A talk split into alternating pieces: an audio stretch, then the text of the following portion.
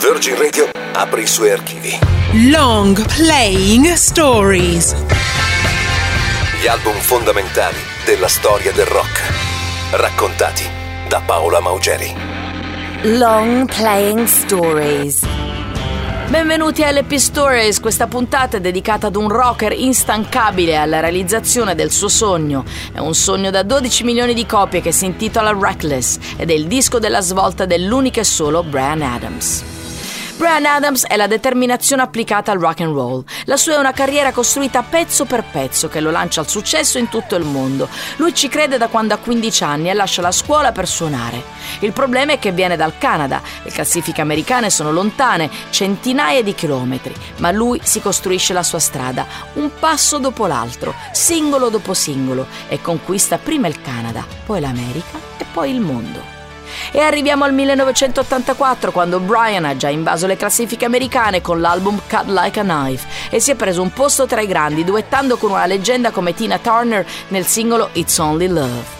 Gli manca il mondo e questo arriva con sei singoli uno più forte dell'altro che lanciano Reckless al successo. Uno è questo, Summer of 69.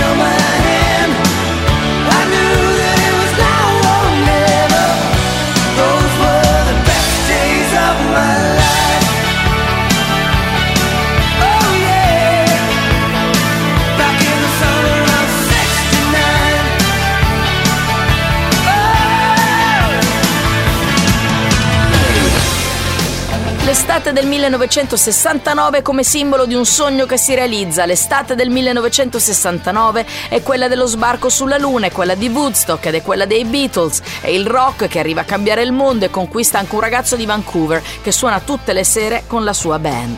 Brian Adams sceglie un'immagine azzeccatissima per raccontare la sua storia e quella di tutti gli appassionati di rock. Per comprarsi una chitarra lavava i piatti in un ristorante, poi ha cominciato a suonare perché come tutti sognava di tornare a casa in compagnia di qualcuno.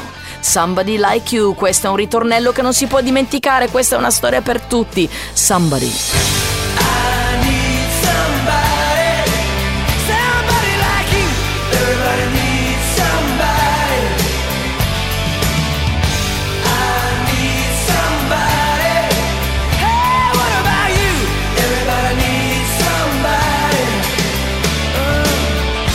Può sembrare facile arrivare al successo, ma non lo è.